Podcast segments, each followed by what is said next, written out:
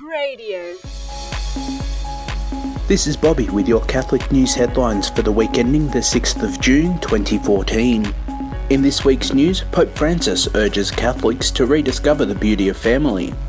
Kidnapped missionaries freed in Cameroon, nurses and midwives to conduct UK abortions, Catholic Social Services Australia and the Australian Catholic Social Justice Council released their criticisms of the federal budget, and Walk with Christ Corpus Christi procession to hit the streets of Sydney for another year.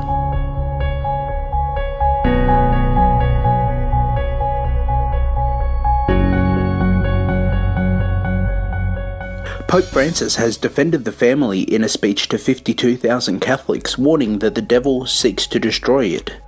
The comments came in the Holy Father's opening address to the 37th National Convocation of the Renewal in the Spirit, held at Rome's Olympic Stadium on Sunday.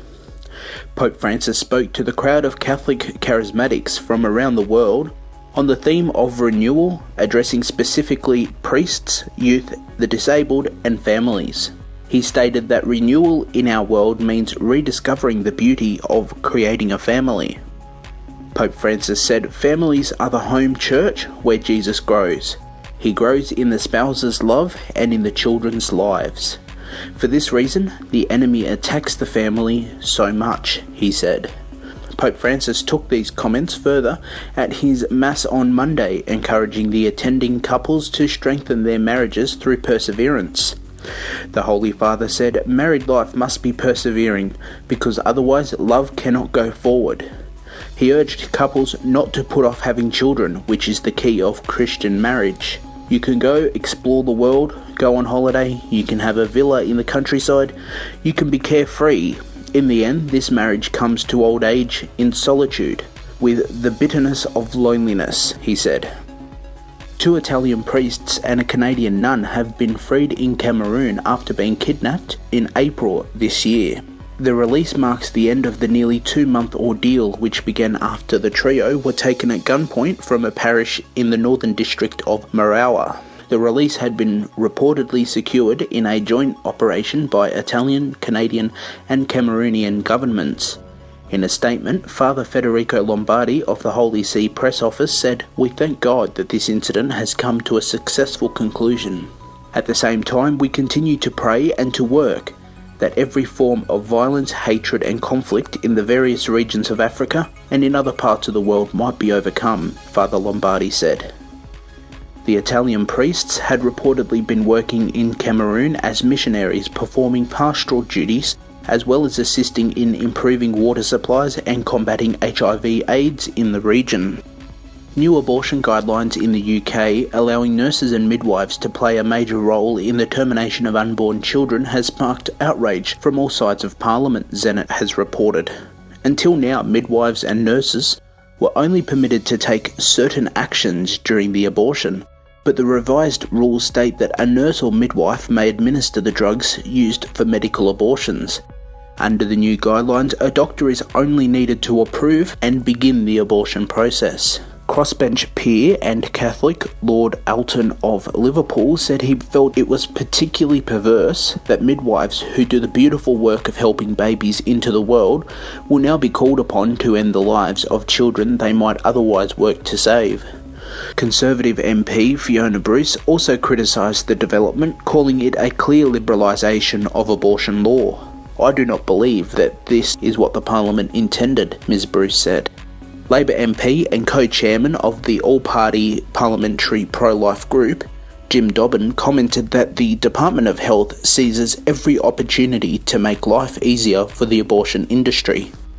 The Abortion Act is crystal clear that a qualified doctor is the only person able to perform an abortion, he said. The move follows pressure from the Royal College of Nursing and abortion providers who believe the law should be changed to allow nurses full control of abortion induced by drugs or some other techniques. Catholic Social Services Australia and the Australian Catholic Social Justice Council have this week issued a joint statement criticising the federal budget for deepening the divide between rich and poor. Chairman of the Australian Catholic Social Justice Council, Bishop Christopher Saunders, said the budget drives division and alienation in our Australian community. I am particularly concerned about the budget's impact on Indigenous families and young people, Bishop Saunders said, many of whom already face deprivation and marginalisation and confront enormous barriers in finding work, he said. Acting Executive Director of Catholic Social Services Australia, Ms. Jackie Brady, expressed particular concern with the time limits on welfare payments for young people. Without an adequate safety net, young people up to 30 years of age are being set up to fail, Ms. Brady said. That is especially so when the government is pulling back on programs such as Youth Connections, which we know are successful in helping young people make the move from school to work or further education, she said. Ms. Brady added, If the government really wants us all to make a contribution, then it should be empowering those who are struggling, not punishing them. The federal budget, which was released last month, has received mixed responses with cuts to family benefits, more stringent conditions tied to welfare payments, and other measures which the government says are necessary to address Australia's increasing deficit. Thousands are expected to flood to the streets of Sydney in procession this month for an event celebrating the feast of Corpus Christi. Walk with Christ is an annual event organised by the Archdiocese Credo Office.